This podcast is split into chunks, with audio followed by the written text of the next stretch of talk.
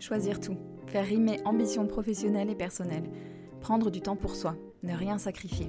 Bienvenue dans Les Équilibristes, le podcast qui invente de nouvelles façons d'intégrer toutes les facettes de la vie le plus harmonieusement et sereinement possible pour œuvrer à l'égalité femmes-hommes dans les entreprises, les organisations et la société plus largement. Pour traiter ces sujets millefeuilles, à la fois intimes, familiaux, sociaux, économiques, vous entendrez ici des conversations avec des femmes, des hommes, des couples, des experts qui choisissent tout et nous livrent ce que ça signifie pour eux et comment ils avancent. L'ambition de ce podcast, vous rassurer, vous faire réfléchir, rire et prendre du recul. Et surtout, vous mettre en action pour construire la recette qui vous convient. Je m'appelle Sandra Fiodo et je suis la fondatrice de Crunches Cultures, une société dont la mission est d'aider les entreprises à comprendre et prendre en compte qui sont leurs salariés, leurs besoins réels et aspirations pour concevoir les conditions qui leur permettront de fournir leur meilleur travail. Merci de votre écoute. Je me réjouis de faire avancer ces sujets avec vous.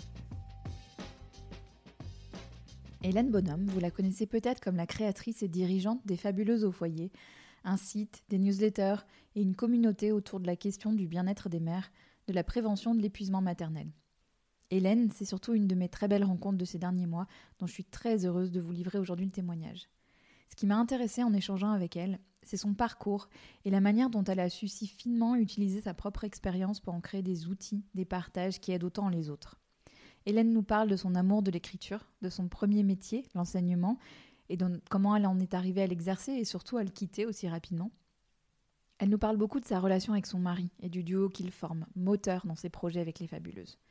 Elle nous parle de son ambition, du muscle de l'audace, des saisons de la construction de son entreprise qui a démarré avec des articles écrits dans sa cuisine et cachés au fond d'un dossier de son ordinateur. Et elle nous parle aussi du foyer, celui que nous occupons toutes et tous le matin, le soir, le week-end, les vacances. Hélène est d'une grande finesse et justesse dans son analyse de ce qui l'émeut, de ce qui la meut, au sens de mettre en action, et l'écouter est un délice. Je vous souhaite de vous régaler et de vous inspirer. Salut Hélène. Salut Sandra. Euh, je suis trop contente de t'accueillir dans les équilibristes. Eh bien, je suis ravie d'être ton invitée. Merci. Merci de prendre le temps. Comment ça va? Écoute, ça va bien. Je, sors d'un déjeuner avec une certaine Sandra Fiodo. Ah, ouais, euh, en terrasse. Pas loin de Bordeaux. D'accord. Je viens de prendre mon, premier coup de soleil de l'année sur le nez, donc euh, je, vais bien, vraiment. Tout va bien. Tout va bien.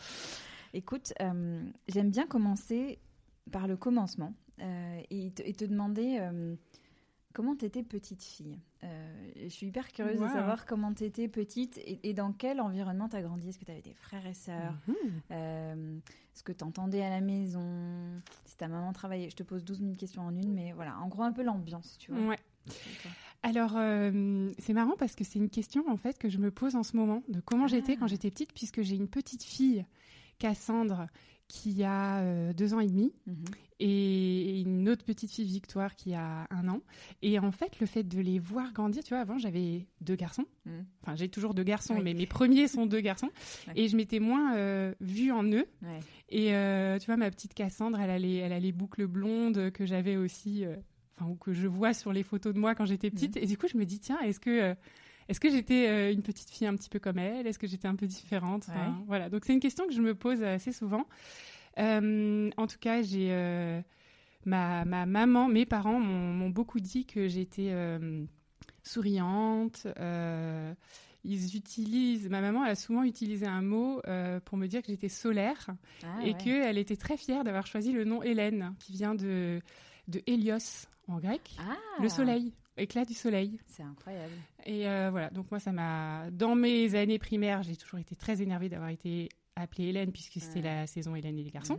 Et ma mère, voilà, n'a cessé de me rappeler qu'elle l'avait choisi comme un prénom. Euh, noble, tu vois, de la mythologie grecque et tout ça. Enfin voilà, une petite digression sur le choix de mon prénom. Euh, j'ai grandi dans une grande fratrie. On mhm. est cinq frères et sœurs. Ah, je suis la seconde. Mhm. J'ai un grand frère très rapproché. Euh, puis ensuite, j'ai un frère, une sœur et encore un beaucoup plus jeune euh, frère. Mhm. Euh, mon papa était artisan, mhm. menuisier. Mon papa, c'est un grand créatif, un artiste, vraiment. C'est-à-dire qui, qui a dessiné, en fait, toute sa vie des meubles ou des cuisines, des salles de bain ah. sur mesure pour des gens. Mhm. Il n'a jamais créé deux fois la même pièce. Et euh, voilà, donc j'ai grandi euh, pas très loin de, de l'atelier de mon papa, avec l'odeur du bois. Mmh. voilà, je suis beaucoup allée fuiner avec mes frères voilà, dans cet atelier, toucher des machines dangereuses qu'on n'avait pas le droit de toucher, jouer à cache-cache derrière les planches, sauter depuis l'étage jusqu'à dans des, tas de, copeaux de ah bois et de sciures. voilà. Et puis c'est une affaire de famille puisque c'était l'entreprise à la base de mon grand-père. Euh, voilà, ma maman euh, est infirmière de formation. Mhm. Euh, lâché son boulot au moment de la naissance de mon grand frère mhm. pour à la fois s'occuper de ses enfants et puis pour devenir un métier qui donne des étoiles dans les yeux, c'est conjoint conjoint, euh, comment on appelle ça? Conjoint collaborateur. Voilà. Ah, oui. C'est un statut juridique ou c'était, je sais même pas si ça existe encore.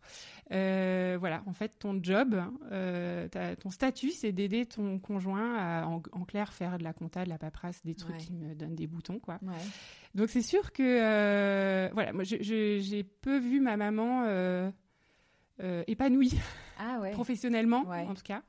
Aujourd'hui, je suis super ravie pour elle parce que des années après, elle est revenue euh, dans le monde du soin, non pas en tant qu'infirmière, mais en tant qu'accompagnante euh, à domicile pour des mhm. personnes âgées. Mhm.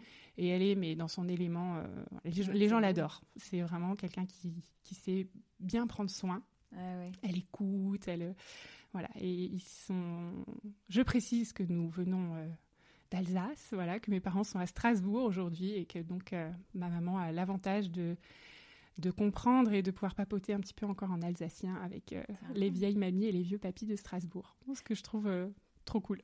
ah ouais, c'est trop cool. C'est trop cool et c'est marrant parce que quand tu parles de ta maman, on se dit ah ok, on comprend un peu d'où vient Hélène aussi. Ah ouais. ouais. Ben, je pense que je me suis beaucoup construite euh, à la fois avec beaucoup d'admiration pour elle et mm. puis à la fois clairement, et je j'ose le dire aussi publiquement parce que on en a aussi parlé toutes les deux, mais euh, pour ne pas être comme elle, euh, au sens où, euh, ben, voilà, je, je, sais pas à partir de quel stade de ma vie j'en ai été consciente, mais, mais je, voilà, ce côté, ce côté sacrifice, que ce soit du côté famille ou que ce soit du côté pro, mm. moi je voulais l'éviter à tout prix. Mm.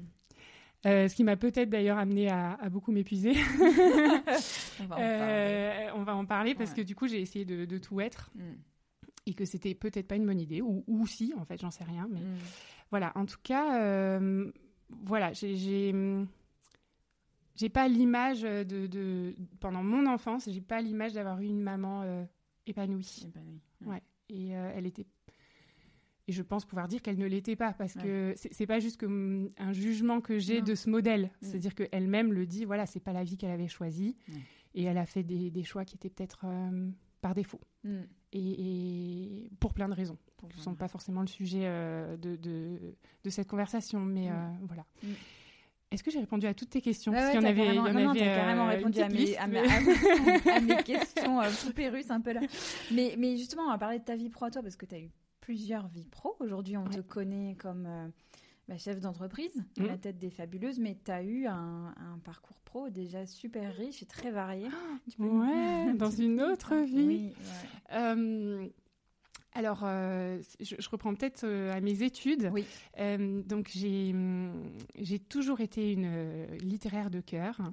Voilà, J'étais vraiment le cliché de la nana qui avait des trois en physique, vite fait la moyenne en maths et puis, euh, et puis qui s'est retrouvé euh, en filière littéraire euh, au bac. Et, bien sûr, j'ai chopé la mention parce que parce que en fait les, les épreuves de maths c'était des fractions quoi ça allait quoi tu vois donc voilà je me suis toujours éclatée en histoire je me suis toujours éclatée en langue je me suis toujours éclatée en littérature bien sûr et en terminale j'ai eu le coup de cœur pour la philo mmh. Euh, voilà, je suis partie en, en hippocagne, ensuite en cagne, et puis mmh. j'ai choisi, euh, j'ai choisi la spécialité philo. Donc j'ai fait, j'ai évidemment pas eu le, concours de l'ENS, mais c'est pas grave, j'ai plutôt fait la prépa pour pour apprendre. Pour apprendre. Voilà.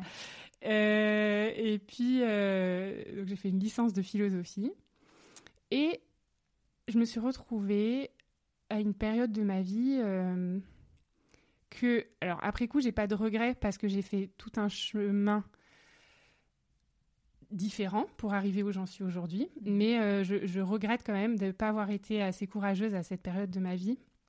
À la, au moment où j'étais diplômée de philo, où finalement je me suis retrouvée avec deux envies. La première, c'était celle de, passer la grecque pour mm. devenir prof.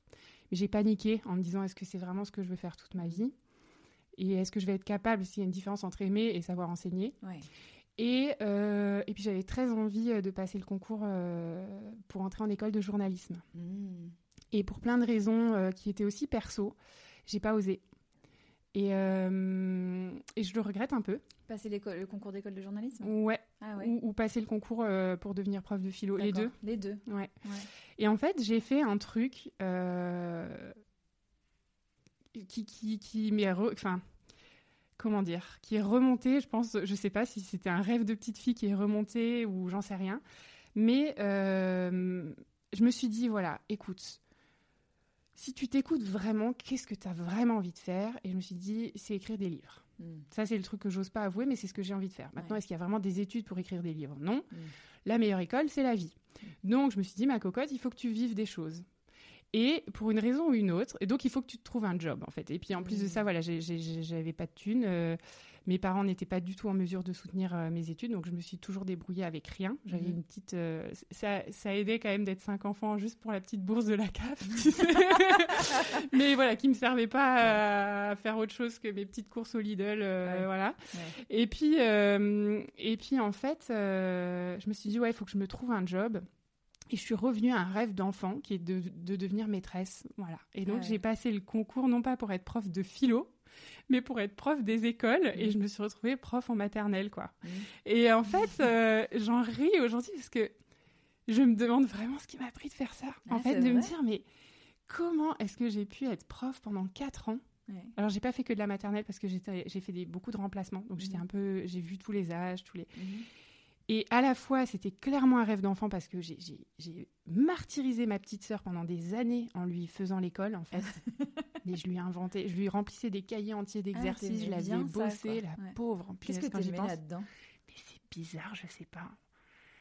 Bah, alors j'ai toujours été euh, la, bonne élève, quoi. J'ai toujours adoré l'école. Hmm. J'étais toujours un peu la. Je sais pas si, je pense pas que j'étais, euh, que j'avais un profil de première de la classe relou euh, voilà mais j'étais quand même un peu la chouchou des profs il faut le dire tu vois parce que ah ouais j'aimais trop euh. puis t'aimais bosser t'aimais apprendre ah ouais ouais ouais.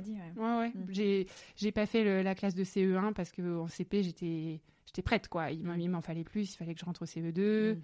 mon grand frère qui a un an et demi de plus que moi euh, je faisais ses je voulais faire ses devoirs avec lui mm quand moi j'étais encore en maternelle et lui déjà au CP. Enfin voilà, j'ai toujours euh, adoré ça quoi. Donc je, sais pas, j'ai aimé l'école. Enfin mm. bref, toujours est-il que je me suis retrouvée prof mm. et que, enfin, professeur des écoles mm. et que je, suis arrivée dans un monde qui m'a totalement paniquée quoi. Parce que bah, déjà aujourd'hui l'école, enfin il suffit pas juste d'avoir envie d'enseigner des trucs. Enfin c'est un il faut être éducateur, quoi. Il faut être éduxpé aujourd'hui pour être prof. Enfin, je le dis avec une déférence absolue pour les enseignants de nos enfants. Je, je trouve que c'est voilà, c'est un sacerdoce quoi. J'admire mm. ces gens mm.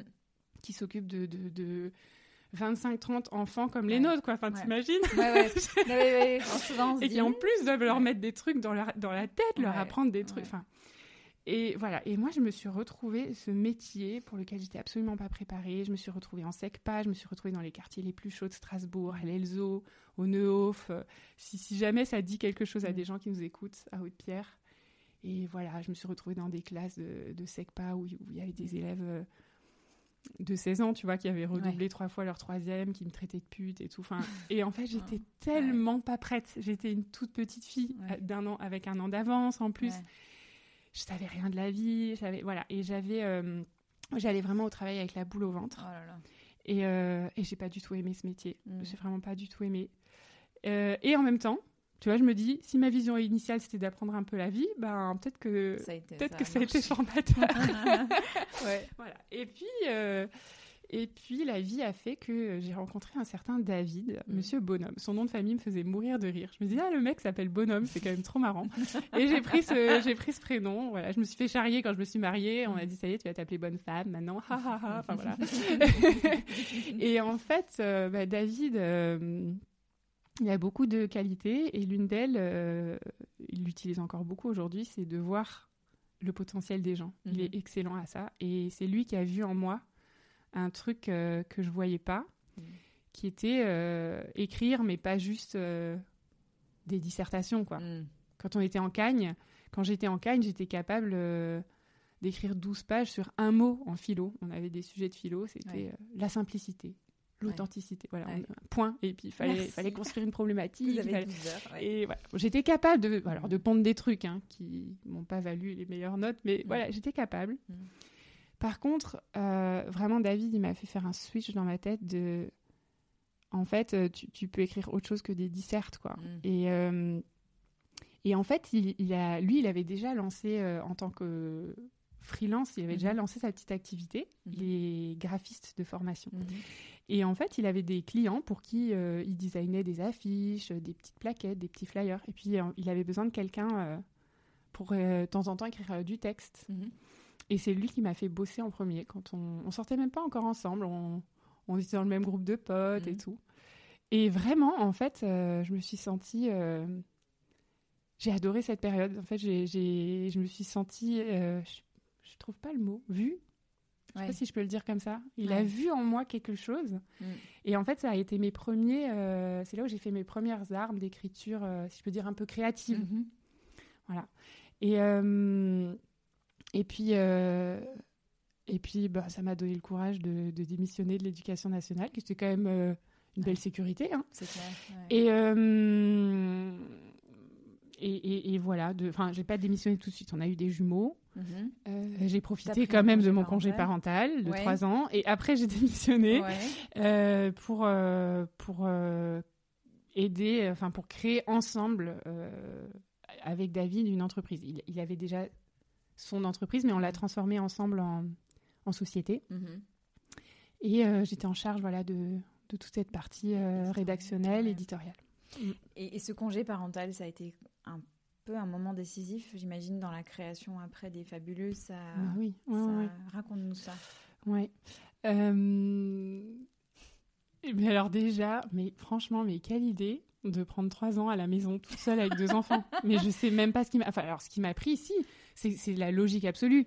Ouais. Le modèle clairement aussi de ma maman. Ouais. Bah, je, enfin, je sais pas si tu fais des enfants, c'est pour t'occuper d'eux, quoi. Et Ouais. après, il y avait une logique euh, clairement financière aussi, de se dire, ben, bosser pour gagner euh, à peine plus que de quoi les faire garder tous les deux, est-ce que ça a vraiment un intérêt? Euh, Voilà. Et euh, donc, ouais, je me suis dit, super, trois ans, top. Et donc, T'avais choisi trois ans ou ah ouais, j'avais, enfin, c'était six, non, non, c'est six mois par six mois que je pouvais, D'accord. tu vois, re- refaire Ouais, une demande. Ouais. Je pense qu'il y avait un petit. dans ma tête, il y avait un petit mélange entre. Euh, entre euh, l'envie, quand même, d'être avec mes enfants, peut-être aussi l'envie de relever le défi que je m'étais lancé à Mhm. moi-même, Ah ouais, peur de l'échec, peut-être, Mhm. et euh, clairement aussi euh, la non-envie de retourner Ouais, l'é- dans l'éducation nationale. Ouais. Oui, si tu dis que t'es Ou, même, ou même bosser avec David, Mm. au sens où en fait je me disais mais je suis déjà tellement épuisée de m'oc- m'occuper de ces deux bébés, Mm. je vois pas comment en plus de ça je pourrais encore gérer un boulot. Ouais. Donc ce que je voyais pas c'est que le, le boulot pouvait aussi me donner euh, De l'énergie. de l'énergie. Euh, ça je le voyais pas du tout. Mm. Mais ouais. Et donc ouais bah écoute euh, quoi te dire? J'étais j'étais chez moi avec deux petits gars adorables au demeurant, enfin des enfants. Ouais. Hein, Il y a rien à dire de plus. Je- Et j'espère que si un jour ils découvrent tout mon travail, ils, ils sauront Mm. qu'ils ils ne sont pour rien dans toute euh, cette histoire. Mm. C'est- voilà, c'était ça a été le moment de ma vie. euh, le moment aujourd'hui, je l'appelle cadeau, mais sur le moment, Mm. c'était très dur où je me suis retrouvée toute seule euh, face à moi-même. C'est mes enfants qui ont pris parce qu'ils étaient enfermés dans la maison avec moi. Mais ça a été un moment de, de, de, de- Ça a été une, la découverte de la partie immergée euh, de mon iceberg euh, émotionnel, quoi. Mm. Et euh, de, de, de, de plein de systèmes hyper perfectionnistes que je m'étais créé dans ma plus tendre enfance, Ouais. du petit soleil, quoi. De celle qui, celle qui sourit tout le temps, de celle qui est Ouais. toujours de bonne humeur, de celle qui, euh, de celle qui a tout le temps des bonnes notes, de celle qui réussit, de celle qui apporte euh, plein de joie et plein de perfection euh, tout autour d'elle. Et concrètement, ça se manifestait comment, par exemple? Alors, ça se manifestait par. euh, une... regarder ma montre tout le temps. Voilà, n'avoir qu'une seule envie, c'est que ce soit l'heure de la sieste Ouais. ou l'heure du coucher le soir. Ouais. Me dire ça, le temps ne passe pas. Ouais. La peur d'être seule avec eux, c'est-à-dire euh, l'angoisse du dimanche soir euh, quand je savais que mon mari allait retourner au travail. Ça se manifestait comme euh, des cris, Mm. beaucoup de un volume sonore quand même assez important. Mm. Des pleurs évidemment, puisque après avoir crié, je pleurais d'être la mère qui crie. Mm. Beaucoup de culpabilité, bien sûr, Mm. d'être devenue cette maman que j'avais surtout pas envie de devenir, et puis Mm. de me dire, mais attends, mais ma mère, elle en a, elle en a cinq, je l'ai jamais euh, entendu crier comme ça. Ma grand-mère, donc euh, la femme du, du grand-père dont je parlais avant, Mm. menuisier, euh, elle en a eu deux fois des jumeaux. Et dans la même année d'ailleurs, Non. en 1954, ouais, un truc de dingue. Mais Aujourd'hui, quatre enfants en j'ai- en, 1954. en- ouais, en, 11 mois- euh, en 10 mois. Un truc de dingue. Et c'est pour ça le fait d'avoir des jumeaux dans la famille Ah aussi, c'était un peu le truc. euh. Et moi, je trouvais ça trop stylé, tu vois, d'avoir des jumeaux au début. et euh, ouais, ouais, non, 28 février 1954. Donc Mhm. déjà, il n'y avait pas d'échographie et tout. Donc Mhm. elle découvre qu'il y en a deux. Mhm. Et le 31 décembre de la même année, elle accouche de jumeaux. C'est incroyable. Un truc de fou. Je ne sais pas comment elle a fait. Elle n'avait pas de machine à laver. Ouais. Elle n'avait pas d'aspirateur. Elle, tricotait, elle, Ouais. elle cousait. Elle n'avait pas de frigo. Ouais. Mais je sais même pas. Je sais même pas. C'est incroyable cette histoire. Ouais. Et, et clairement, ma grand-mère, enfin, j'ai deux grand-mères exceptionnelles Mm. que j'admire énormément. Et je, je n'ai pas de réponse sur comment l'une et l'autre ont fait Mm.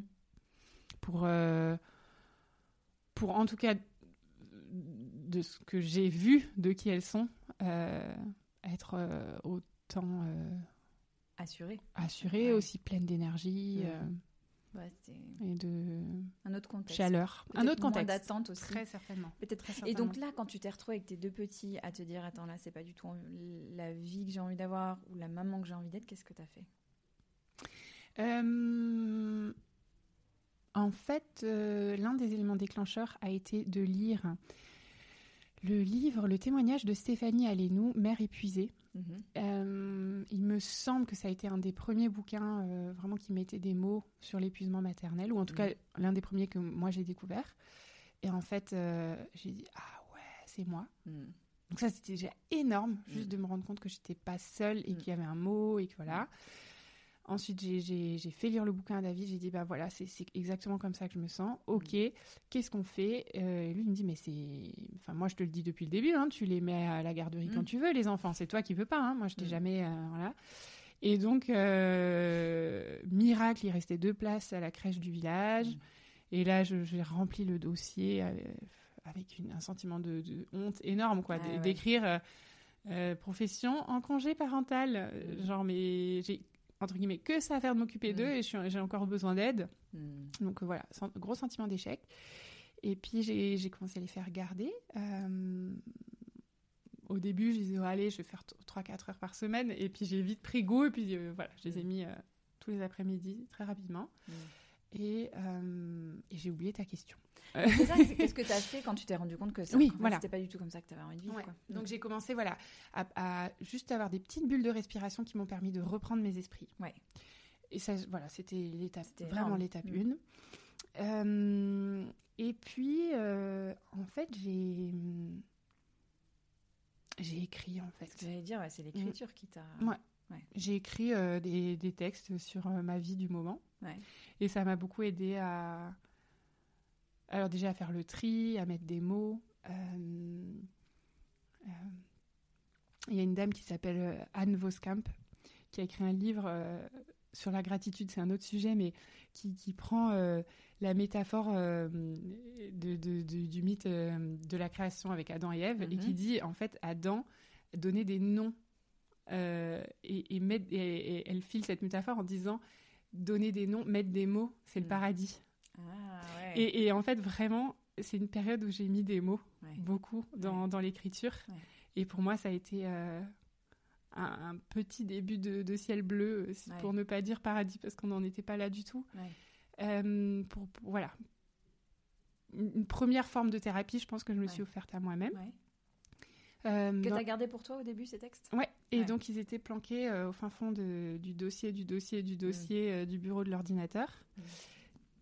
Et là, c'est clairement euh, David qui m'a littéral, c'est même pas qu'il m'a mis un coup de pied au derrière, c'est qu'il ne m'a pas lâché. Mm. Il m'a saoulé, mais vraiment, Mm. pour, pour que je lance un blog. Mais, il mais vraiment, il m'a, Mm. saoulé. Et, euh, et vraiment, je l'ai fait pour qu'il arrête de, te saouler. saouler. Voilà. Ouais. voilà. Et puis, mine de rien, en tout cas, dans mon petit monde à moi, après, je sais pas, mais euh, c'était début 2014, moi, je connaissais aucun blogueur, aucune blogueuse. C'était Mhm. quand même encore ouais. euh, assez, enfin, peut-être pas nouveau, mais en tout cas, assez. euh, ça demandait quand même une, une forme d'affirmation de soi assez importante. Mhm. En tout cas, dans le monde dans lequel je vivais. Mhm. Tu vois, euh, l'Alsace, euh, c'est quand même, tu te mets pas trop en avant, faut Ouais. pas avoir les chevilles qui enflent, tout ça. Donc pour moi, ça a été quand même une très très grosse euh, étape Ouais. de publier quelques premiers textes. D'autant que tu parlais de sujets dont on ne parlait pas Non. beaucoup parce que c'est fou Oh, en fait. euh, dans mon 2014, monde, on parlait pas de ça. non. On parlait pas de l'épuisement. Encore une fois, parfois je me pose la question, je me dis, est-ce que c'est juste moi qui était voilà pas dans les bons algorithmes euh, sur mes petits réseaux sociaux et que je voyais rien passer? Mais moi, je crois qu'on parlait pas de tout ça. On parlait pas. Je me- Je je crois me- pas. moi, j'ai eu mon fils en 2014 et je me souviens qu'il y avait un bouquin qui était sorti. C'était celui d'Alessandra Sublet. Oui, t'as le blues baby. Blues Baby. Ouais. Et c'était la première fois qu'on parlait de ça. Et Mm. moi, sur des sujets un peu connexes, mais sur euh, ben, comment tu fais pour euh, continuer ton boulot quand tu as des enfants, il y avait quasiment rien. Il y avait Sheryl Sandberg avec Lean In, mais Ouais. en gros, tous les sujets de maternité et tout, quels qu'ils soient, on n'en parlait pas. Et c'était hier. hein. C'était bizarre hein, c'est dingue. ça. Ouais. Et en même temps, c'est vachement beau de se dire que la parole, c'est hyper libéré. Ouais. Ouais. Encore dernièrement, je discutais, euh, je discutais avec une psy et je lui disais, euh, je me demande si on n'est presque pas allé trop loin parce que j'ai l'impression que ouais. la génération à venir, elle a peur d'avoir des enfants. Mais c'est vraiment le c'est cas. fou. Moi, c'est ce que je vois. Est-ce que, tu vois, je me pose la question. Je me dis, Ouais. est-ce qu'on est a trop parlé? Ouais. Je sais pas. Mm. Mais, euh, mais ouais, ouais, je pense que la, la vapeur Mm. a été renversée en, en quelques années. C'est fou. Ouais. Comme tu dis, c'était Ouais. hier. Et, et, et comment c'est devenu les fabuleuses? Parce que, euh, Mm. en fait, c'est assez fascinant. Moi, tu m'as raconté l'histoire. Et, et quand on voit ce que c'est aujourd'hui, vous êtes 12. Ouais. C'est parti de ces textes Ouais. écrits un peu honteusement au fin fond du fin fond du fin fond du dossier. ouais. Euh, ah, tu peux nous retracer Envoyé hein, à trois, à trois copines et deux cousines un soir en disant, vous pouvez me dire ce que vous en pensez, les Ouais. filles Ouais, Comment c'est comment c'est parti? Comment ça Ouais, dans les grandes lignes, comment t'as... Mm. comment t'as- Parce qu'on parle, tu sais, on voit toujours... euh, ça, c'est un truc, euh, dans l'entrepreneuriat, on, on voit toujours le, le succès, Ouais. le résultat. Ouais. Et Oh on ne sait pas comment elle était, Hélène, euh, à, à faire Ouais. clic, à publier son premier article ou à dire, OK, je prends le risque de... Comment ça s'est passé, tout ça? Euh, en fait, moi, je j'ai découvert un truc formidable Mhm. qui, euh, je l'ai je l'ai constaté, et tout à l'inverse du perfectionnisme, c'est le perfectionnement. Et ça a Mhm. été mon chemin d'entrepreneuriat depuis, ah bah, tu vois, 2014, 2022, 8 ans, Mhm. si je calcule bien. Mhm. C'est quand même pas mal déjà. Mhm. Euh, le perfectionnisme, c'est euh, c'est une, forme de paralysie. Ouais. C'est-à-dire qu'en gros, c'est tout ou rien. Je ne vais pas faire un 95 parce que sinon, je vais bloquer sur les 5% qui ne sont Ouais. pas au top du top. Ouais. Et le, le chemin que j'ai découvert, c'est le chemin du perfectionnement. C'est en fait, si je ne commence pas quelque part, si je suis pas prête à montrer au monde aujourd'hui un Mm. truc imparfait, Mhm. jamais je pourrais écrire demain un truc un peu moins imparfait Mhm. qui me permettra d'écrire un troisième truc qui me euh, voilà j'aurais progressé dans ma dans ma technique dans mon fond dans mon- voilà et puis un quatrième et puis un cinquième et puis. Et, euh, et, et je, je parle pas seulement de mes compétences en écriture je parle de mes compétences aussi après ben en management quand j'ai commencé à Mm. recruter euh, de mes compétences en, en direction tout court Mhm. parce que c'est- usant, hein. c'est encore un, un Ouais. tout autre métier, quoi, d'être celle qui prend les décisions et qui, qui essaye de pas trembler devant, les, devant son équipe, alors que moi-même, je n'ai aucune idée si c'est une bonne idée ou pas, ce que je fais, Mm. en fait, j'en sais Ouais, rien, tu vois, ouais. je le saurai plus tard, Bah oui. quand je me serai plantée ou pas, quoi. Voilà. Euh, en tout cas, ouais, les, les, les, les grandes lignes, je, je- pense que ça a été euh, un gros mix de beaucoup de travail, Mm. on va pas se mentir. Mm. Ça fait ben, 8 ans que tous les jours de ma vie, j'ai travaillé sur mon projet. Mm. Et, et, et quand je dis tous les jours, c'est que même les fois où euh, j'ai pas forcément été derrière mon ordi, ça turbinait dans ma tête et j'étais mm. en train, sous ma douche, d'écrire mon mail du lendemain matin. Enfin, voilà. Donc, tous les jours de ma vie, depuis 8 ans, je bosse comme une dingue sur les fabuleuses. C'est pas, c'est pas un hasard, c'est pas la success story de, qui sort de nulle part. Où tu travailles 4 heures par semaine et tout Ah non, non, la semaine de 4 heures de Tim Ferriss, je pense que. Enfin, je sais pas si ça existe. Hein, je sais pas. J'ai un très gros doute. beaucoup de travail et beaucoup de alors je sais pas, j'appellerais pas ça de la chance, euh, destin, ça fait peut-être un peu, un peu monde de bisounours et de licorne, mais il y a eu des moments qui, qui étaient juste euh, là, en fait, mm. et, euh, et que j'ai eu la, je sais pas, la grâce de pouvoir saisir. Mm. David, il aime bien le dire ça comme ça, c'est devenu un peu notre mantra, c'est préparation, opportunité. Mm. Et en fait, je crois que dans l'histoire des fabuleuses, nous, on s'est toujours préparé à vivre quelque chose de grand. Hmm. Et en fait, euh, du coup, ça fait que mentalement, on était prêt à voir les opportunités hmm. et, à, et, et, et, à se retrousser les manches pour, euh, pour oser conquérir ces montagnes-là. Quoi. Donc, quand je parle d'opportunités, ben, ça a été euh, un coup de fil de M6 qui me dit mm. Ah, quelqu'un a déposé votre dossier pour être finaliste dans le concours de la femme Teva de l'année. Vous faites partie des, des, des, 10 finalistes. Vous allez passer. Enfin, venez demain à Paris, tu sais, pour la provinciale qui était jamais montée dans un train. Enfin, voilà. Ensuite, ça a été. rencontre avec un éditeur qui qui, qui, qui, accepte dans la foulée de faire mon livre. Ensuite, ça a été c'était l'émission Mille et une vies sur France 2 avec Frédéric Lopez, dont les gens me parlent encore aujourd'hui. C'était en 2017 où j'ai où j'ai parlé de mon burn-out maternel. Mhm. C'était des, trucs comme ça. Euh, voilà, j'ai jamais eu d'attaché de presse, j'ai jamais personne qui a envoyé des dossiers à droite à gauche pour qu'on parle de nous. Enfin, voilà, il y, y, a eu des grands moments comme ça. Euh, euh, que en fait, que j'ai cueilli et, et j'ai toujours eu la, avec les fabuleuses. J'ai bossé sur d'autres projets aussi via via l'agence de com qu'on a mm. monté avec mon mari. Mais chez les Fabuleuses, il y a un truc que moi j'appelle le fil mm. dans ma petite tête à moi. C'est cette sensation de tirer sur un fil mm. et dire mais c'est dingue en fait, il y en a encore. Et je pense que cet ingrédient magique, je l'avais pas vu au début, mais ça s'appelle répondre aux besoins des gens. Et en fait, euh, et en fait, je suis hyper fière de ça. Tu vois, je suis hyper fière parce que ma boîte, elle répond aux besoins des gens. elle répond aux besoins de la mère euh, à bout de nerfs qui se sent seule et qui se sent la seule. Et, euh, et je pense que c'est pour ça, en fait, que, que ça a pu grandir comme ça a grandi. Mm. On va en parler après parce que tu as quelque chose dans, ta façon d'aborder ces sujets, dans ton, ouais, dans ton angle qui est d'une justesse et d'une honnêteté qui sont assez hors du commun, je trouve. Mais avant ça, je voulais, je voulais qu'on reste un petit peu sur ton rôle de chef d'entreprise parce que mhm. je me dis que vu la taille des fabuleuses aujourd'hui, et là on est dans vos locaux euh, que vous partagez avec l'entreprise de David, mais c'est à, chaque fois que je viens, je, suis impressionnée. Il y, a mm. il, y a, plein de monde, enfin, il y a un énorme boulot derrière tout ça. Mm. Et je me dis, toi, ton plaisir, c'était quand même d'écrire au début. Et donc maintenant. Toute seule sur la table de ma cuisine. Ouais. Et, aujourd'hui, tu es sur d'autres rôles, euh, j'imagine. Comment tu vis ça, ce, changement mm. de, bah, de rôle, de posture, tout ça? T'arrives encore à écrire euh, Oui, oui, oui. Ouais.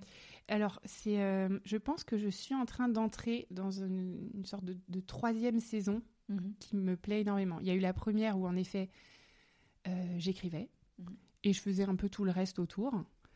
Euh, et où ben, j'ai commencé quand même à me, à me, fatiguer un peu de faire mmh. tout le reste. Euh, ensuite, une deuxième saison qui a été la construction de cette équipe. Où au final, euh, en fait, tu, moi, je l'ai fait justement. Enfin, pourquoi j'ai monté une équipe C'était pour pouvoir déléguer, mhm. pour pouvoir à la fin ne plus que écrire. Mhm. Sauf que en fait, déléguer, c'est tout autant de travail que voilà, comme tu le dis.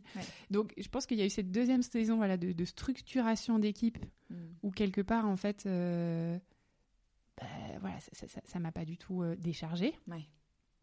Et en termes de, d'énergie à mettre dans les fabuleuses, j'ai, bossé encore deux fois plus. Et là, j'entre quand même dans une belle saison où euh, ben, je vais les tartiner là. Je sais pas s'ils vont écouter ce podcast, mais j'ai des gens autour de moi, j'ai des piliers sur qui je peux vraiment compter. Mm.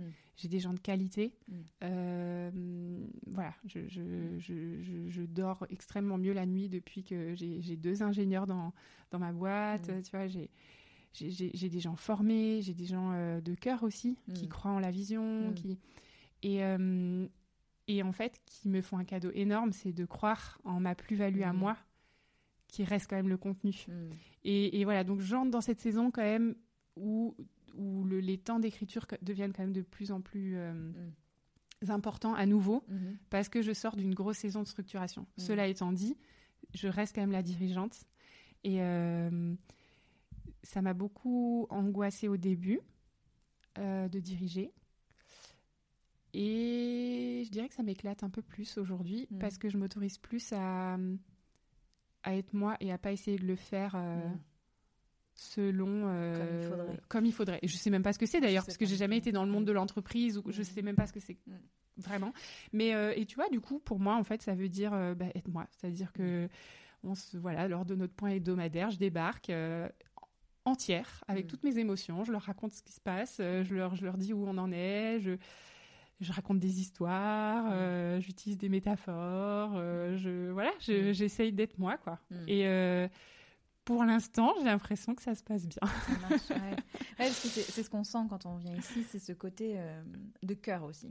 Tu sais, il y a un côté un peu je sais pas si vous vous définissez comme ça. Et moi, je, me suis toujours méfié des boîtes qui disent on est une grande famille, parce qu'en général. Ouais, euh, ouais, bah, c'est la porte ouverte au burn-out, hein, on va pas se mentir. Donc, j'ai pas envie de dire ça de votre boîte, mais il y a quand même ce truc un peu familial, un peu de cœur. Ouais, avec quand même, et ça, ça vient de mon histoire. Euh, une hantise de mon côté d'abuser des gens. En fait, euh, moi, j'ai été pendant des années dans un, dans, dans un système associatif euh, mmh. fondé sur le bénévolat, mmh. très culpabilisant, mmh. et, et, ça, me, ça me donne des boutons. Donc, voilà, je, je... c'est un des grands questionnements que j'ai. C'est à la fois, oui, je pense qu'on. Je pense que 100% de mon équipe ne serait pas là s'il n'y avait pas euh, cette base cœur. Et en même temps, j'essaye de tout faire pour que, euh, pour que voilà, ce soit un, un, vrai job. Quoi. Enfin, je sais pas, sais pas comment le dire, un, environnement pro. Euh, avec, et, et, c'est aussi une de mes fiertés, clairement, hein, mm. d'être capable, même si je tremble à chaque fois, hein, mais de, ben, voilà, de, de, savoir générer aussi les finances pour que tous mes employés et des vrais contrats payés selon la vraie valeur du marché et tout ça, ça me. Ouais, c'est. Ouais, j'en suis fière. Il y a de quoi. Il y a de quoi. Il y, a une autre question que je voulais te poser par rapport à tes choix pro, mais j'imagine que c'est vrai dans ta vie aussi. Euh, je, en faisant mes recherches un petit peu pour préparer notre entretien, je suis tombée sur le site de Florence Servan-Schreiber qui parle de toi et qui raconte comment tu étais allée la voir à un moment donné pour lui demander conseil. Et je me suis dit, c'est chouette en fait. Euh, est-ce que ça fait partie de ta façon de prendre des décisions? Tu as cette facilité à aller demander conseil à des gens qui t'inspirent, qui te, que tu admires euh? Alors, c'était, enfin, j'étais morte de trouille, hein, mais pourquoi j'ai osé le faire? C'est en fait, je suis allée voir sa conférence euh, Power Patate. Oui. C'était en 2016. Et en fait, euh, cette femme m'a subjuguée. Et en fait, je suis rentrée à Strasbourg et j'ai dit à mon mari, je sais ce que je veux faire, je veux monter sur scène. Et en fait, j'ai trouvé euh, Florence hyper inspirante parce que à la fois c'est une excellente pédagogue, c'est une prof en fait. Hein. Elle, elle, se décrit professeur de bonheur. Mm. Et en fait, elle, est, elle rentre tellement pas dans les codes. Elle est mm. tellement elle-même. Elle monte sur scène avec une cape. Elle est avec ses, avec ses, bottes rouges qui lui montent jusqu'aux genoux. Euh, elle, et puis elle vient, elle le dit elle-même, elle vient, elle vient quand même d'une grande famille avec mm. beaucoup d'écrivains et tout. Et elle n'a pas essayé de, de fitter, mm. de rentrer dans un moule, quoi. Elle a juste été elle, elle est juste elle. Et euh, je sais pas, ça m'a mis des étoiles dans les yeux. Et en fait, euh, bah, encore une fois, hein, c'est c'est David. Et franchement, je suis obligée de rendre à César ce qui appartient à César parce que c'est encore une fois lui mm. qui me dit ben contacte là. Mm. Et en fait, je lui envoie un mail, mais vraiment euh, comme une bouteille à la mer, quoi, en disant mm. écoutez, euh, ça, a été un, c'était une révélation pour moi de vous voir. J'adorerais. Euh, je sais même plus comment je l'ai formulé. J'adorerais, voilà, en me disant, bah, elle va peut-être, avec un peu de chance, répondre à mon mail, quoi. Et Florence Servan-Schreiber me répond, euh, venez tel jour, telle heure dans mon bureau, euh, on en parle quoi. J'étais toute folle, j'avais des palpitations. Et puis voilà, je suis allée la rencontrer dans son bureau à Paris, on a papoté. Et, euh, et en fait, je l'avais déjà interviewée une première fois mm. par téléphone. Et, et puis quelques temps plus tard, elle m'a proposé en fait de faire la première partie d'une de ses conférences Mm. à Strasbourg. Elle a été, mais euh, elle a été euh, adorablement euh, sublime en fait dans, dans ce cadeau qu'elle m'a fait. De, et là, je reprends son expression, de me faire la courte échelle. Mm. Ouais. Euh, parce qu'en fait, euh, mon speech de ce jour-là, c'est, alors c'est moi qui l'ai proposé, mais c'est elle qui m'a aidé Mm. à le réécrire, à l'affiner. Elle m'a vraiment coaché pour faire sa première partie. Donc Mhm. c'est un cadeau énorme. Clair. Et euh, voilà, plus tard, on a fait un défi ensemble aussi de, de kiff avec les fabuleuses. Et voilà, au-delà du, du contenu de ce qu'elle propose, qui m'a beaucoup aidé sur la gratitude et sur les super pouvoirs, ouais, c'est quelqu'un qui a su me faire la courte échelle. Mm. Et je, je lui en suis infiniment reconnaissante. Et pour répondre à ta question, euh, euh, je pense pas que c'était naturel pour moi à la base, mais euh, je, je pense que j'ai beaucoup appris à, à oser demander. Mm. Et en fait, je trouve que ça demande une assise intérieure vraiment importante parce qu'il faut partir du principe qu'on va pouvoir te dire non. Ouais. Et ça, il faut l'accepter. Mm. Euh, et euh, ouais, je, je pense qu'en osant demander, euh, Mm. j'ai eu plein de portes fermées, mais euh, plein d'autres ouvertes. Ouais. Et j'ai pu vivre euh, plein de trucs assez extra. Et alors, on peut muscler ce muscle-là Ouais. de manière très très simple, tu vois, en redemandant une portion de frites. après, après son, son, son repas au restaurant, en demandant. une fois, j'étais, je bossais dans un café et je me suis dit, fais-le juste pour t'entraîner. Et j'ai demandé s'ils pouvaient juste baisser la musique parce que je travaillais et que ça me dérangeait, tu vois. J'étais quasiment la seule. Et puis, hop, ils ont baissé le volume. Ouais. Et voilà, à force Ouais. d'oser, en fait, euh, se dire non, mais au pire, au pire. Je pense que ça a musclé quand même ma capacité. euh, voilà, cette, cette Ah, petite, entre guillemets, euh, technique, euh, voilà, m'a- a musclé un peu ma capacité à, à tenter ma chance, quoi. Non, t'as carrément raison. Sur des situations à zéro enjeu, Ouais, mm, Exactement. tu risques rien. Ouais. Au pire, il se dit qu'est-ce qu'elle est chiante. C'est ça, là. tu ne verras plus Ouais, jamais, tu trouveras un autre exactement. coworking et c'est pas grave. hein. Exactement. Et, en- un peu en lien avec euh, Florence Servan-Schreiber, on a, euh, on a échangé plusieurs fois sur cette question-là, mais euh, je suis intéressée par tes sources d'inspiration. Donc je sais Mmh. que Oprah en fait partie. Ah, tu m'as grillé. Tu m'as mais grillé. en, en gros, je je sais Mm. pas si tu te définis comme ambitieuse, mais moi c'est un mot qui me vient en- quand je quand je pense à toi. Je me demande comment tu Mm. nourris cette ambition et, et qui Ouais. qui euh, qui te permet de rêver plus grand. euh, tu vois, quand tu seras plus grande, tu voudras être qui? Oprah. Oprah. ouais. Ouais. Non, euh, alors déjà, ben, ce mot ambition, je, je dois avouer que oui, il me parle. Mm. Et que ça n'a pas forcément été euh, facile dans mon parcours de, tu vois, de me réconcilier euh, avec cette partie de moi. Mhm. Mais ouais, je crois que. euh, Ouais, je pense qu'en fait, le monde est un terrain de jeu et, Ouais. et que, en fait, pourquoi pas Tu vois Donc, Mm. peut-être que je me fous complètement, mais ouais, je m'imagine, je m'imagine les fabuleuses un jour dans des, dans des très très grandes salles, tu vois. Mm. J'imagine, j'imagine des zéniths euh, et pourquoi pas Bercy euh, remplis un jour euh, Mm. de mamans. Qui, qui aurait fait ça, tu vois Mm. et ça me fait triper en fait de me Mm. dire pourquoi pas. Et, et qui est-ce qui m'inspire Ben, c'est les gens. En fait, ça se sent tout de suite les gens qui sonnent juste Mm. et qui sonnent vrais. Tu vois, Oprah, c'est vraiment quelqu'un qui. euh, À la fois, oui, elle est devenue. euh, Je veux dire, elle est devenue, je, je sais même pas comment l'appeler, la déesse de, de la. D'ailleurs, je dis Oprah, mais je, je fais même pas d'interview, en fait. Je suis même pas vraiment une poseuse de questions. Mais, mais j'aime bien son, je- son côté fédérateur. Ouais. Tu vois, j'aime Ouais. beaucoup Hélène de, de Généresse aussi pour ça. Tu vois, c'est des gens, en fait, qui. En fait, ils ont plein de gens intéressants qui gravitent autour d'eux. Ouais. Tu vois Et Ouais. ça, ça me parle vachement. Ouais. Et à ma, petite, à ma petite échelle, euh, je suis super euh, contente en fait d'avoir plein de gens, dont toi, Mm. avec qui j'ai la chance de papoter, Mm. euh, Mm. notamment via les fabuleuses, quoi. Mm. Et, euh, et je me vois pas forcément, et c'est ça que j'adore chez Oprah, c'est que je me vois pas forcément comme l'experte qui sait tout. Ouais. Tu vois, je, moi, j'ai pas de diplôme de coaching, je suis pas psy, je suis pas. J'ai pas de, de, de bagage théorique vraiment, à part mes lectures, mais. Mm. Et, et- mais en fait, euh, en essayant de, de comprendre un peu euh, le monde qui m'entoure, mm. ben, je, suis, je suis appelée à, à mettre en avant mm. des, des, expertes. J'ai, voilà, je travaille parmi mes chroniqueuses avec une, avec une Hélène Dumont qui a, une, qui a une plume pour parler de sexe, mais qui me, qui me régale, avec une, une Valérie de Mainvielle qui, qui, qui, qui, parle avec beaucoup de justesse de, de trouver sa place avec ma Marie Chétry qui est mm. passée par chez mm. toi, mm.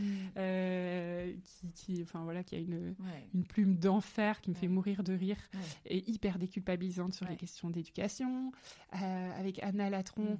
Je veux dire, sans elle, je serais incapable de, de gérer euh, le site aujourd'hui. Elle a une, c'est une journaliste que je ne suis absolument pas. Euh, bah, dernièrement, euh, euh, nous a rejoint aussi Agathe Portail, qui, mm. est, qui est romancière, voilà, qui a cette capacité de transmettre notre message via des fictions. Mm. Il y a Fleur Lise qui fait de la BD. Elle, a, un, coup de crayon, mais c'est un régal, quoi. Mm. Et, et, voilà, donc j'adore ça. J'adore être. voilà, euh, je sais pas comment dire, être cette sorte de plaque tournante. Ouais. Euh, catalyseur. ce catalyseur, ouais, je pense qu'on peut mm. dire ça, mm. qui, qui, qui, a cette capacité de, de mettre en avant euh, des talents, mm. des expertes, des experts, que je ne suis pas. Mais en fait, j'ai même pas envie de l'être. Parce que j'ai pas j'ai ouais, j'ai un peu envie de, de, rester, entre guillemets, généraliste en tout cas dans, dans ce grand euh, à l'intérieur quand même de, de, ce grand thème qui mm. est euh, l'épuisement maternel mm. euh, parce qu'il me touche au cœur et que et que même si parfois en fait j'ai envie de m'arracher les cheveux et de passer à autre chose je sens que pour un temps en tout cas je suis encore à ma place sur ce sujet là il y a une question dont on a discuté à midi donc, je, vais, je vais te reparler de ça mais cette question de tu partages beaucoup de ton intimité et de toi. Et c'est ce qui mm. la naissance de, des fabuleuses. C'est toi, c'est ton histoire. Ouais. Euh, tu partages ta vie de famille, ta vie de couple. Et il y a une, ce que je disais tout à l'heure, mais une, une, honnêteté, une justesse dans ce que tu dis. Moi, je me souviens avoir lu certains de tes textes pendant le confinement et j'étais là, ah, ok, euh, je, je suis pas seule. Enfin, ça fait du bien de te lire. Mm. Euh, Toi aussi, t'as gueulé, je vous emmerde à un mec euh, dans la rue. pas je vous emmerde, mais je. je... D'autres trucs. D'autres trucs. D'autres trucs. Si j'ai pu te faire sentir moins ça, j'en suis ben, Ouais. mais il y a vachement de vulnérabilité là-dedans. Ouais, c'est vrai. Euh, mm. et, je me demande vraiment comment tu choisis ce que tu partages et mm. ce que tu partages pas. Mm. Alors, je pense qu'il y a quelque chose d'assez intuitif déjà dans je sais pas, il y, a un système dans ma tête qui fait que à partir du moment où euh, c'est prêt à être écrit, c'est-à-dire que c'est déjà digéré. Et en fait, là, il y a un truc qui se construit. Souvent, en fait, quand je, quand je m'installe devant l'ordinateur, le texte est déjà écrit. Euh, et quand je sais que le, quand le texte est déjà écrit et que je sais qu'il n'y a plus qu'à euh, en accoucher en version mhm. avec des mots, ça veut dire que c'est digéré. Mhm. Donc ça, quand même, c'est déjà une première barrière. Mhm. Euh, ensuite, j'ai euh, un groupe, euh, un club très sélect, un groupe très fermé de gens à qui je fais relire certains textes quand je suis pas sûre. Mm. je me dis, ah, est-ce que là j'en donne un peu trop? Est-ce que le, retour de bâton risque de faire trop mal?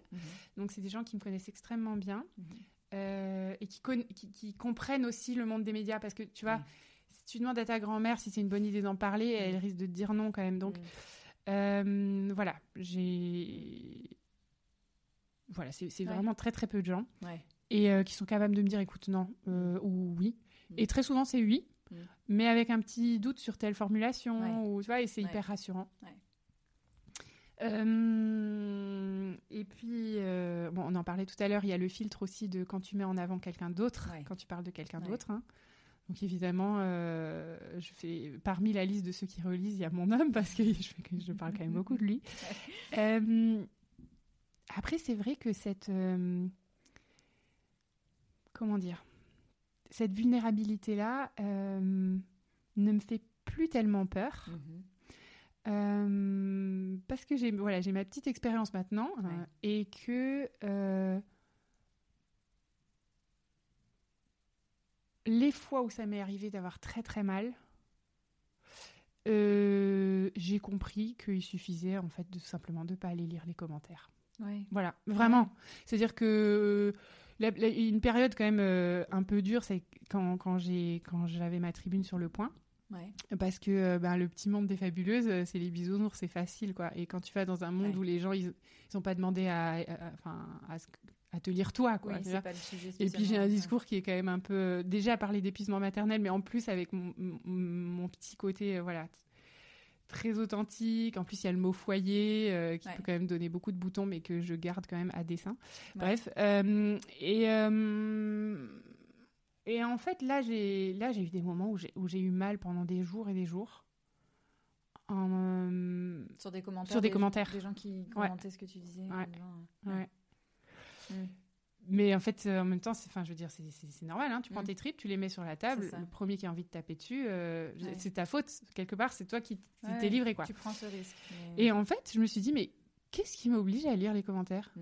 Mais, mais qu'est-ce qui me, enfin, est-ce que j'en ai vraiment besoin Et je sais, je sais plus où j'avais lu ou entendu quelqu'un dire euh, que, euh, tu sais, que les stars d'Hollywood, en fait, elles mettent euh, des, des- des systèmes de sécurité incroyables autour de leur villa et tout Mm. pour que personne puisse les approcher. Et là, en fait, elles sont sur leur lit en train de scroller leur fil Facebook et Instagram et de voir tout ce que les gens pensent d'eux. Donc, en fait, en termes de barrières, c'est. Ouais. Et, et vraiment, alors là, pour le coup, le fait d'avoir une équipe m'aide Mm. énormément aussi. Mm. Et c'est hyper difficile, hein, parce que Brené Brown en parle beaucoup Oui. également. C'est comment tu fais pour à la fois protéger ton cœur, mais à la fois rester quelqu'un qui est ouvert au feedback. Mm. C'est hyper dur. Mm. Concrètement, euh, je veux pas non plus devenir euh, celle qui va jamais lire. Ouais. euh, et qui en fait va devenir froide et complètement déconnectée de la réalité. Ouais. Ce que je construis, c'est pas un fan club, c'est un, une communauté. Donc si je vais jamais voir ce que les gens, euh, si je vais jamais voir le feedback des gens, Mm. je vais être voilà. Donc Mm. Donc en fait, euh, alors ce qui m'aide énormément, énormément, énormément, c'est ce fameux conseil de Brené Brown qui dit ok comment on fait? Comment savoir la différence entre de qui j'ai envie de connaître la vie Ouais. et de qui j'ai pas envie de connaître? Et c'est là qu'elle dit ben c'est très simple. Euh, le critère de sélection c'est est-ce que tu es dans l'arène avec moi? Ouais. est-ce que tu fais partie de ceux qui bouffent la poussière ou est-ce que tu fais partie de ceux qui jettent les tomates? Et en fait euh, ouais ça me Mm. Ça m'a vachement aidé ça Mm. de me dire bon écoute lanceur de tomates vas-y Mm. Enfin, je- Mm. ton avis m'intéresse même pas en fait Mm. tu, tu sais même pas ce que ça veut dire Mm. que de mettre ton cœur à nu Mm. donc Mm. je, ouais ça, ça m'intéresse même pas Ouais. et du coup elle conseille de faire, de faire un petit papier de 2 cm par 2 cm et de faire rentrer des noms là-dessus donc en l'occurrence il pourra pas y en avoir beaucoup de gens dont tu acceptes vraiment le feedback Ouais. et bah, là c'est la fameuse liste dont je parlais La tout à l'heure de, gens Mm. qui, qui, qui- que je vois être vulnérables au quotidien, qui prennent des risques dans leur vie aussi, Mm. en termes de vulnérabilité. Et, euh, Et c'est cela qui cela m'intéresse. Je, je suis obligée de revenir sur ce que tu as dit, sur ce mot de foyer. Mm. Euh, parce que il, me- il me semble qu'il est moins mis en valeur qu'avant, mais c'est peut-être une erreur de ma part. Ah ouais, peut-être. Mais, mais pourquoi tu, tu dis je le garde à dessein? Qu'est-ce que tu veux dire par là? En fait, euh, j'aime bien, euh, j'aime bien jeter des pavés dans la mare, et j'aime bien être un peu, euh, j'aime bien susciter le questionnement. Et euh, alors voilà, je fasse attention à ce que je dis parce que peut-être que ça changera un jour, mais aujourd'hui, j'ai pas envie qu'on s'appelle lesfabuleuses.com ou lesfabuleusemamans.com. Alors dans dans l'usage, c'est sûr que c'est voilà, nous on- nous on dit les fab ici au bureau ou les fabuleuses ou on dit pas toujours les fabuleuses au foyer. Mais c'est vrai que euh, j'en sais rien. Peut-être que d'un point de vue marketing, ça m'a fermé des portes. Et en même temps, euh, en fait, c'est pour ma part, c'est dans mon foyer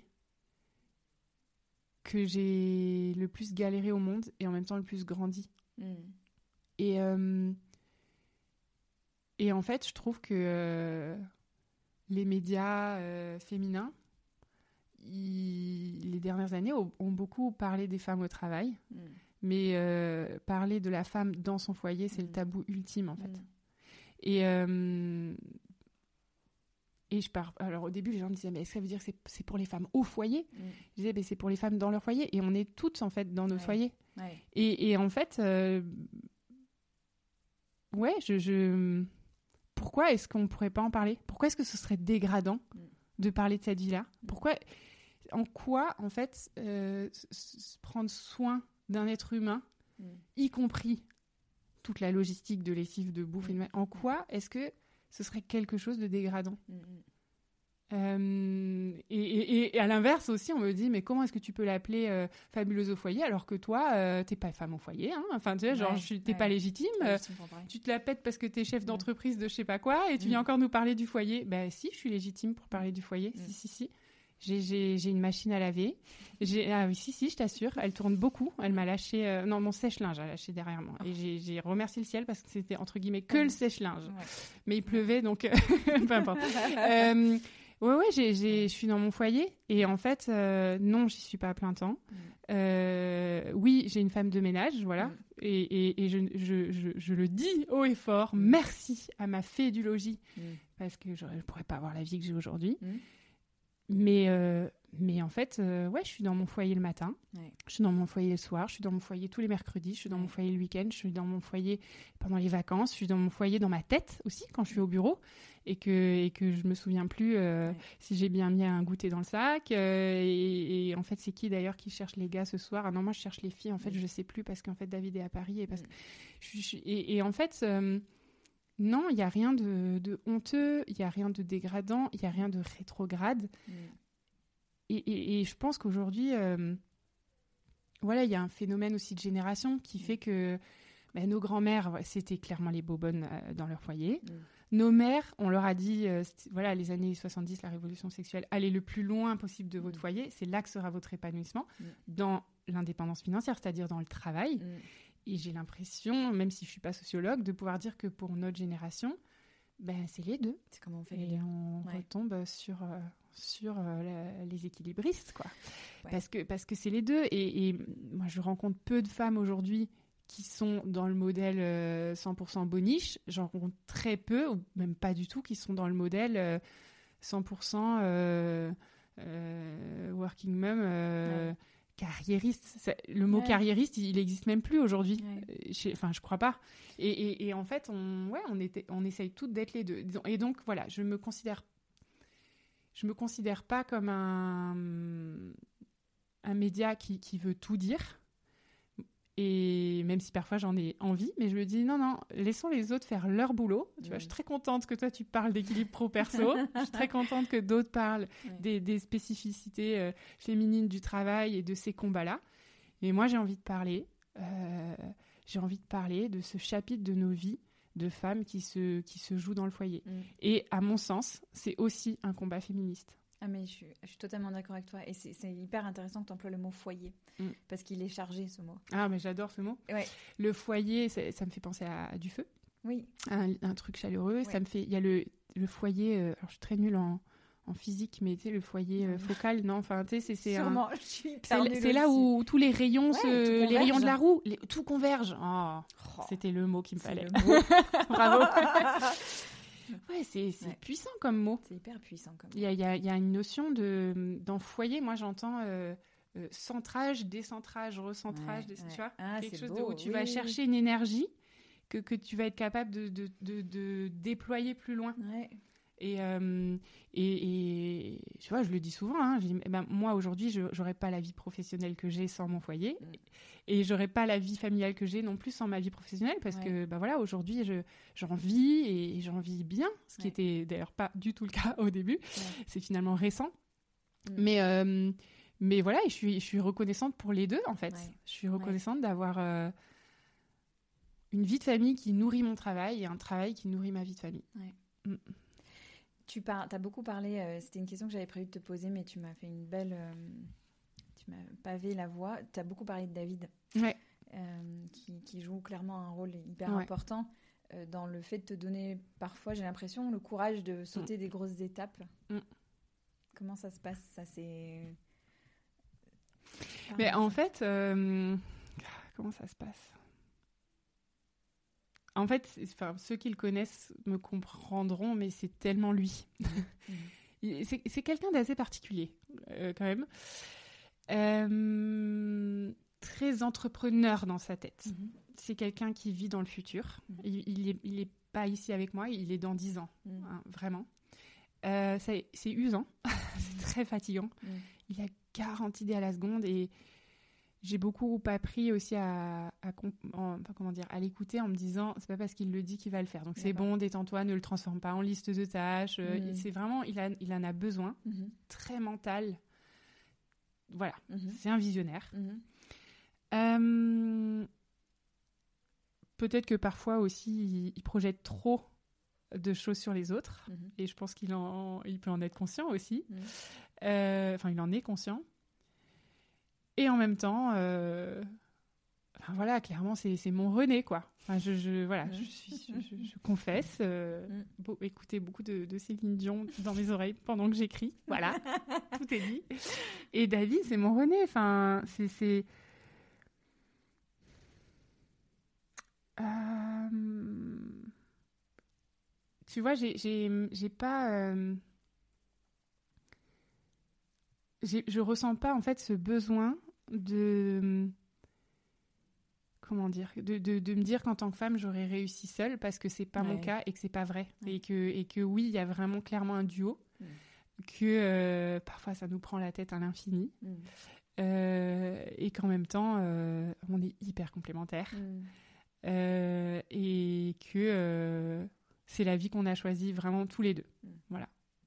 Voilà. Après je voilà, je j'érige pas du tout ça comme un couple goal, euh, tu vois, de bosser ensemble ou euh, je sais pas, pour une raison ou une autre, euh, on s'est trouvé autour de ça clairement aussi. Mm. dire, ce qui nous a le plus rapproché quand on était, quand on s'est rencontrés, c'était c'était déjà une forme de, enfin c'était un lien presque pro, mm-hmm. tu vois. Ouais, ouais, ouais. Déjà, on on, organisait des, euh, des conférences de musique ensemble, euh, on a joué sur un album euh, tous les mmh. deux. Enfin, c'était autour de la notion de projet, on va dire. Et d'ailleurs, on a beaucoup bossé après avec des thérapeutes de couple pour élargir un peu notre champ, ouais. notre champ de couple plutôt amical et puis aussi romantique, mmh. tu vois, parce qu'on était quand même très autour de du duo qui bosse ensemble, quoi. Et en même temps, ben, voilà, ça m'a fait un peu souffrir, tu vois, dans mon image de la romance euh, pendant un temps. Et aujourd'hui, je me suis réconciliée avec ça en me disant que bah, déjà, on, avance énormément de ce côté-là. Mm. Euh, je pense pouvoir dire voilà, qu'on est beaucoup plus amoureux aujourd'hui qu'on n'a jamais été. Euh, mais en même temps, bah ouais, c'est notre ADN de couple, en fait. On, adore ça. Mm. Ouais. Comment tu te ressources, toi hmm. euh, Moi, je. Alors, j'essaye de prendre un maximum de, temps pour moi. Hmm. Et j'ai mis du temps à définir ce que ça veut dire. Parce qu'en fait. Euh, une fois de temps en temps, j'ai un bon gros besoin de solitude, hmm. mais qui dure pas longtemps. Et du coup, en fait, je me suis rendu compte que du temps pour moi, ça veut souvent dire euh, du temps avec quelqu'un. Ouais, ouais. et en fait, euh, bah, comment je me ressource euh, J'ai des gens qui s'occupent de moi, en fait. C'est-à-dire que bah, déjà, j'ai une prof de sport. Hum, et qui me. Voilà. Qui me fait bouger. Et euh, qui je le, je le, prends vraiment comme un, temps de ressourcement, même si je souffre énormément des cuisses abdo-fessiers, si tu vois ce que je veux dire. Des CAF, tu veux dire Pardon. Je suis même pas assez euh, le vocabulaire pour en parler comme il faut. Non, écoute, euh, j'ai fait 12 pompes l'autre jour, donc, euh, ah mais sur les genoux. Mais ouais, non, j'avance. non, et vraiment, ouais, le, le fait de prendre soin de moi physiquement, mhm. en ce moment, c'est hyper important. Je sors de deux, deux grossesses très rapprochées. Il y a 16 mhm. mois d'écart entre mes deux filles. Et euh, je le vois comme un temps de ressourcement. Euh, j'ai une coach, euh, type coach de vie aussi, mhm. avec qui je parle très régulièrement, mhm. qui prend soin de moi, vraiment. Je ça me ressource beaucoup. Mhm. Et, et, voilà, un coach, a priori, est là pour t'aider à atteindre des objectifs, mais voilà, je lui très souvent, je l'utilise aussi pour juste écouter ce que j'ai envie de dire, tu vois, et vider mon sac, parce que je suis une extravertie qui, qui se ressource en, en ayant du feedback des autres. Euh, euh, j'ai j'ai une psy qu'aujourd'hui j'appelle un peu moins souvent quand même, je le vois, je le vois dans mon œil, mais qui, qui, prend soin de moi aussi, vraiment. Mhm. Euh, j'ai, on, a, des thérapeutes de couple aussi avec David, voilà. Ça c'est pour la partie, on va dire un peu un peu pro, mais Ouais. je, je trouve que ça a son importance. Ouais. J'ai des amis à qui je raconte des choses que je raconte pas aux fabuleuses. Ouais.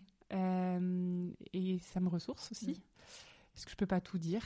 Bah. Et euh, voilà, les, les poids que je porte euh, sont lourds. Mm. Alors après, c'est à mon échelle, hein, c'est Mm. pas. Mais euh, voilà, et j'ai j'ai quelques amis en fait qui qui savent entendre ça, et ça me ouais, ça me fait énormément de bien. Mhm. Je me ressource euh, également grâce à quelques euh, playlists Ah. Spotify Ouais. que je n'oserais pas partager en public. J'allais te demander. Non, non, je suis désolée. Je peux te Il y a dire juste de Céline dedans. Alors, bon, il y a du Céline, il y a du Mm. Jean-Jacques, Ouais, bien évidemment, évidemment. mais c'est beaucoup trop kitsch pour que je. Non, il y a une. euh, J'ai vraiment une chanson. J'ai une chanson qui me ressource. Ouais. C'est euh, Girl on Fire d'Alicia Keys. Ah bah oui. Ouais. Voilà, que je fredonnerai pas ici parce que elle a un seul défaut cette chanson, c'est qu'elle est inchantable, tu vois. À moins d'être seule Mais dans voilà, une salle de bain. voilà, ce que je fais tous les matins. Ou dans ta voiture. Mais voilà, ça c'est un peu ma. En fait, cette chanson me ressource parce que euh, elle me rappelle, euh, elle me ramène non pas à ce que je suis censée faire, mais à qui j'ai envie d'être. Mm. Et et je me vois assez bien comme euh, tu vois cette nana euh, qui euh, qui marche sur le feu en fait Mhm. et qui a peur évidemment, mais qui se dit que on verra bien Ouais. et et qui ben je l'espère peut inspirer d'autres à oser aussi. Ouais, elle te va Ouais. comme un gant cette chanson. la, la mienne un peu, c'est une autre version, une autre dans, le- dans le même style, mais c'est Juice de Lizzo. Tu la connais Je la connais pas. Ah, il faut que tu l'écoutes. Mais toi tu as l'air d'avoir euh, d'avoir des références culturelles qui sont au-dessus de mes Ah moyens non, non mais parce ah que tu non. m'as déjà via les fabuleuses tu m'as déjà partagé partagé plusieurs titres de chansons et je me trouvais trop bête de pas Oh, les connaître en fait. Non, non, non, non, non. non mais Juice je- ouais, Juice de. Je De Lizzo. Je vais te l'envoyer. Euh, très volontiers Ouais. Ah ouais, ça Euh, me permettra bah, de mieux apprendre à te connaître. hein. Ah, elle est trop bien celle-là. J'ai une dernière question pour toi. Hélène. C'est de savoir de quoi tu es fière. Ouh. Euh, je suis fière d'être euh, toutes les femmes en une. Hmm. Et je le dis avec euh, presque des, des petites larmes qui me montent dans les yeux parce que euh, encore hier soir, je suis en train de faire un- une scène mélodramatique chez moi parce que où je- en fait je m'en veux presque de me dire mais pourquoi? Est-ce que je me pose tellement, je me crée tellement de problèmes moi-même en fait? Mhm. Suffirait d'avoir un tout petit peu moins d'ambition, suffirait, tu vois, de faire un tout petit peu moins d'enfants, il suffirait de... Je sais pas, pourquoi est-ce que je me fatigue toujours autant? Et en fait, je sais pourquoi. Je l'oublie quand je suis fatiguée et que j'en ai marre. Mais c'est parce qu'en fait, euh, c'est la question, euh, c'est ma question de vie. C'est est-ce que c'est possible? Hmm. Est-ce que c'est possible? Et on verra bien, je vais essayer. Et, et je- en fait, je suis vachement fière. euh, Alors peut-être qu'en fait, elles me détesteront un jour, mes filles, hein, quand, en entendant ça, mais, mais je suis fière euh, parce que j'explore la question de savoir si c'est possible d'être tout ça en même temps Mm. et que euh, ben, si ça peut leur ouvrir des petites possibilités mentales de, du fait qu'elles elles peuvent être qui elles veulent Mhm. et qui elles décident d'être, ben, je pense que ça pourrait être cool. D'ailleurs, je dis mes filles, mais mes, mes garçons aussi. Hmm. Je suis, je suis très fière euh, qui. Ouais. Je, je, je réponds à ta question de quoi je suis fière. Voilà, là, je suis tentée de dire tout ce que je fais pas bien. Mais euh, non, non, je, suis, je suis fière aussi de, de, de, de montrer ça à mes garçons. Ouais. Hmm. Et je suis fière euh, de. hum, Je suis fière d'un autre truc, en fait. Je peux? Ah ouais, bien Je- sûr, je- tu je vais peux, plus m'arrêter. plateforme, vas-y. Euh, je suis fière aujourd'hui, et j'aurais pas pu le dire il y a encore finalement peu de temps, je suis fière de la qualité de mes relations. Hmm. Ouais, avec euh, mon mari, mes enfants Hmm. et mon équipe. Mm. J'ai aujourd'hui, j'octroie pas beaucoup plus d'énergie et de temps à mes autres relations, Mm. hormis quelques amis proches et puis euh, et puis ces relations quelque part, euh, c'est presque des prestats, tu vois, les gens qui Mm. prennent soin de moi, donc Oui. mais c'est aussi des relations de Mm. qualité, mais mais ouais, je, suis- je suis fière de la qualité de ces relations là. Euh, parce que ça m'a ça m'a coûté cher euh, euh, d'avoir des relations apaisées avec tous ces gens-là. Ça mm. m'a coûté cher en thérapie, littéralement, en énergie aussi. Et voilà, exactement, exactement. Ouais, Écoute, merci Hélène d'être ce que tu es et de l'offrir si généreusement au monde parce que je pense que tu, tu fais beaucoup de bien. Merci Sandra, ça me touche beaucoup et merci pour ton invitation. Merci. Mes chers équilibristes, merci de votre écoute et de votre fidélité. C'est un honneur pour moi de créer l'espace pour ces conversations, pour vous et avec vous. Pour ne rien rater de l'actualité des équilibristes, des nouveaux épisodes et des opportunités d'échange, abonnez-vous à Numéro d'équilibriste, la lettre dans laquelle je vous partage réflexions, ressources et outils. Rendez-vous sur mon site www.leséquilibristes.com. Je vous dis à très bientôt.